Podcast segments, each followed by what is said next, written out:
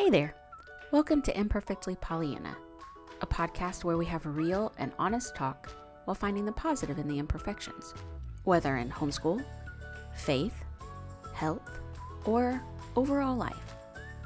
I am your host, Courtney, a faith filled homeschool mom of two, certified health coach, licensed medical professional, and eternal optimist. I am so glad you're here. We are officially in the holiday season, and I have to just say, this is one of my favorite times of the year. Yes, I am that person. Christmas, more specifically, and crazy enough, I now have a child who is just as pumped about it as I am. He was actually asking about watching Christmas movies and decorating a few weeks ago. Now, don't judge me. If you're one of those people that would rather wait until after Thanksgiving or even closer to Christmas to begin that time of year, totally fine. And I love Thanksgiving too. But it's not even the typical stuff that society now equates to the holidays. You know, the stuff commercials, ads, mail inserts all about what you or your child must have this year, or the panic buying, the cars honking as they sit in traffic, the stress of having the perfect house decor, and let's not forget the family drama of how all the time will be evenly split between families and parties and all the things. No, I am not here for that whatsoever. And don't you worry, this episode isn't about Christmas, at least not as a whole topic. For now. You're welcome. The reason I brought this up is because sometimes the things we see as unimportant or insignificant are really the things we were called to do. Several months ago, I was talking to someone who is an influence in my children's lives. They were telling me about an overall view of one of my kids and mentioned that homeschool kids seem to be more sensitive or tender. Now, while that person wasn't trying to be malicious or demeaning, it was said in a way that basically came across as homeschool kids are weak. The reason being is because this individual realized my child wasn't like your typical public school kid attitude when it came to being taught, reprimanded, or even joking around. What that person didn't realize is that I saw it as a huge compliment to my child and my decision to homeschool. See, when I hear stories about middle school kids getting in daily fights in the classroom, when I hear about certain conversations that are way inappropriate for kids of any age, and that's not me being a prude, it's just the facts, folks. And I look at my kids interacting with people of all ages, all walks of life, and genuinely enjoying life, I am thankful for that. Priorities. What is your goal as a parent for your children? Do you want them to go to college? Be kind humans? fight for injustices, own their own businesses, be doctors, lawyers, work, you know, go to trade school, what whatever it is that that that looks like for you. Remember when the lockdown first happened and life sort of froze in time for a bit? All the things we took for granted were stopped, from extracurricular activities to going and visiting with family anytime we wanted.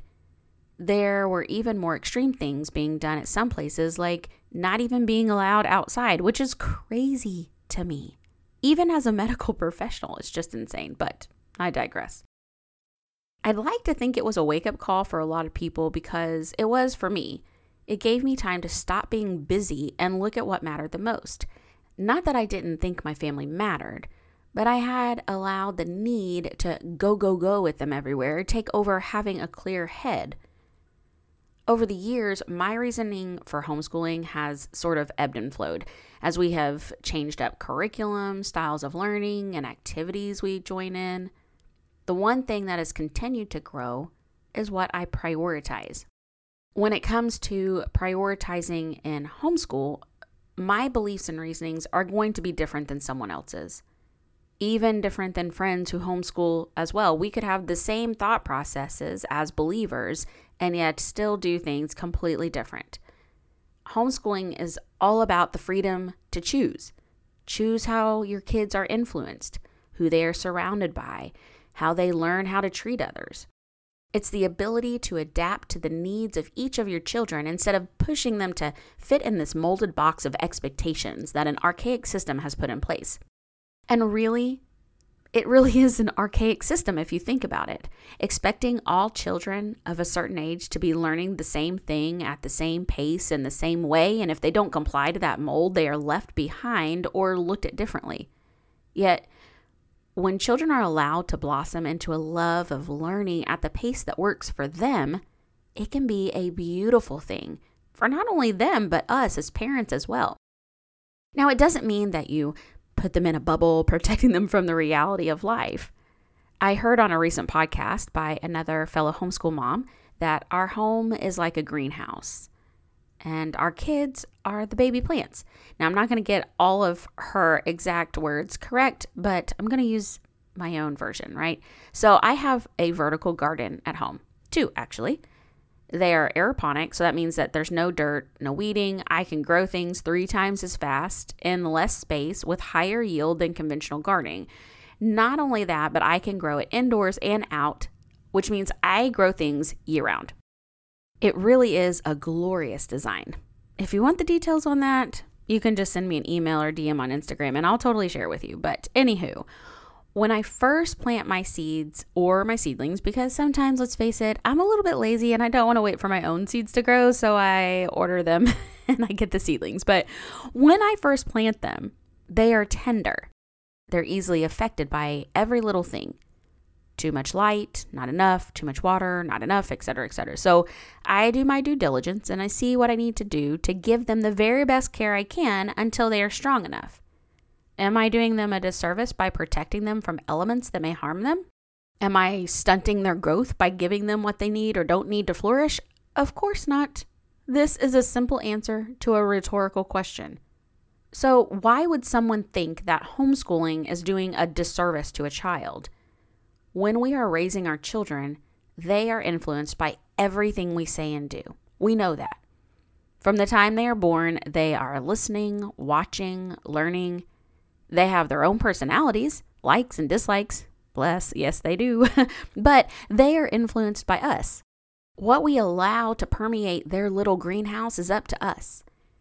Yes, the world will still come in through the cracks like a wind, but it is up to us to decide how big of a draft that becomes. Over the course of the last two years, the desire to both protect my children and also prepare them for the world has grown by leaps and bounds, just stronger and stronger. In a time when innocence is being taken and opinions are as loud as a marching band, my priority is raising them to not only know the Lord, but to be a warrior for Him. Recently, I did a seven days of truth challenge over on social media. And if you find me on Instagram, you'll see it in my highlights. I've kept it there. But it was all about finding out the truth of who God is. Now, why did I do that? Well, it was spurred by me discussing the armor of God, how we should put it on every day. If we don't have a strong belt of truth, just like the belt used with the Romans, everything else, including weapons, will fall away. They can't hold up, they'll just be useless. And we could be in danger, right? So it's important to me that my children know the truth and not what culture calls your own truth. Because, well, yes, how someone feels is how they feel. And that is the truth. You know, if they feel hurt, they feel hurt. But just because someone feels the sky is purple doesn't make it so. This year, our homeschool curriculum we are using is something called Gather Round, and I absolutely love it. The idea is that you sit together as a family, read the lesson aloud, and then each child or student has their own notebook that's made to their level and covers all the subjects necessary. So we've got like from pre reader and it goes all the way up through high school. My son and I are finishing up a unit because they're unit studies. So we're just now finishing up a unit called Farming and Food. And we have learned about all sorts of farms sheep, goat, chickens, fruit, veggies, and even coffee. Yes, we learned about coffee farms. It was so fun.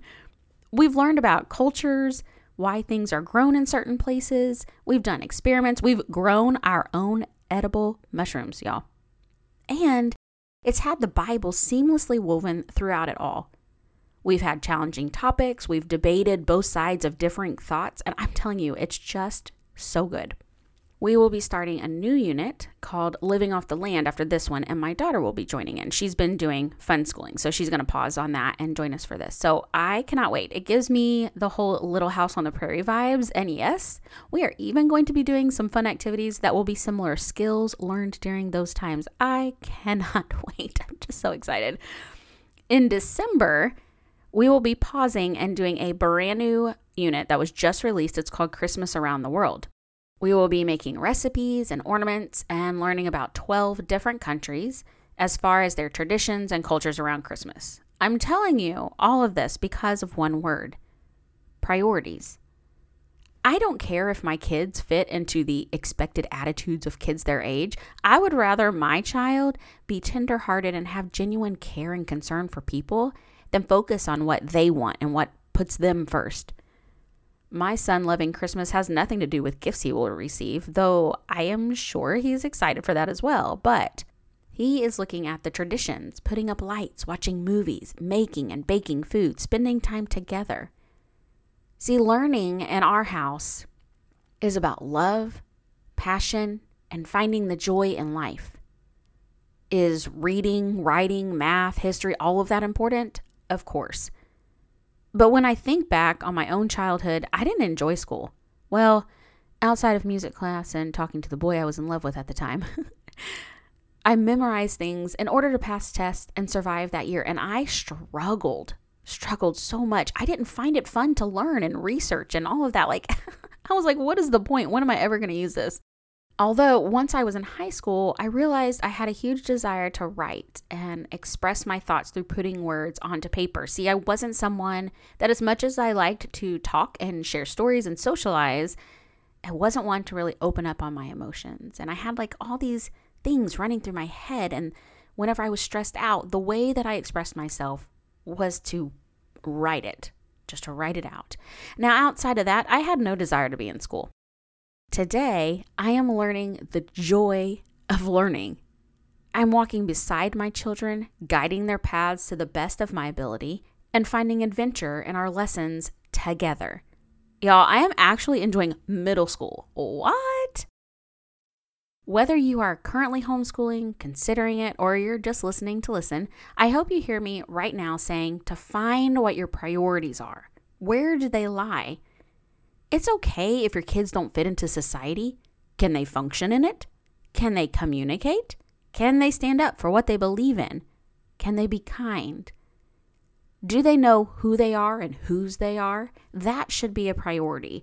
And when something is a priority, it doesn't mean only on days you feel like it. It means every day you get up and know what mission you are on.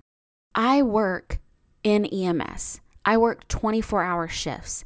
And whenever I come home, I don't get to just like turn off my priority list, right? It actually kicks in more whenever I'm off work. Because, see, I am raising warriors, and I hope you are too. What does that mean or look like? Ironically enough, that was that was my alarm for a work call and I'm not even at work. I forgot to turn my alerts off. so, what does raising warriors mean or look like? Well, I'm actually going to be sharing more about that next week. As we head into the holidays, be encouraged. It is not about doing all the things, buying all the things, being all the things. We are not made to juggle it all by multitasking. I'm telling you, I have learned I'm not a multitasker. And apparently, we were never made to do that. Learn from the past. Learn from the lockdown.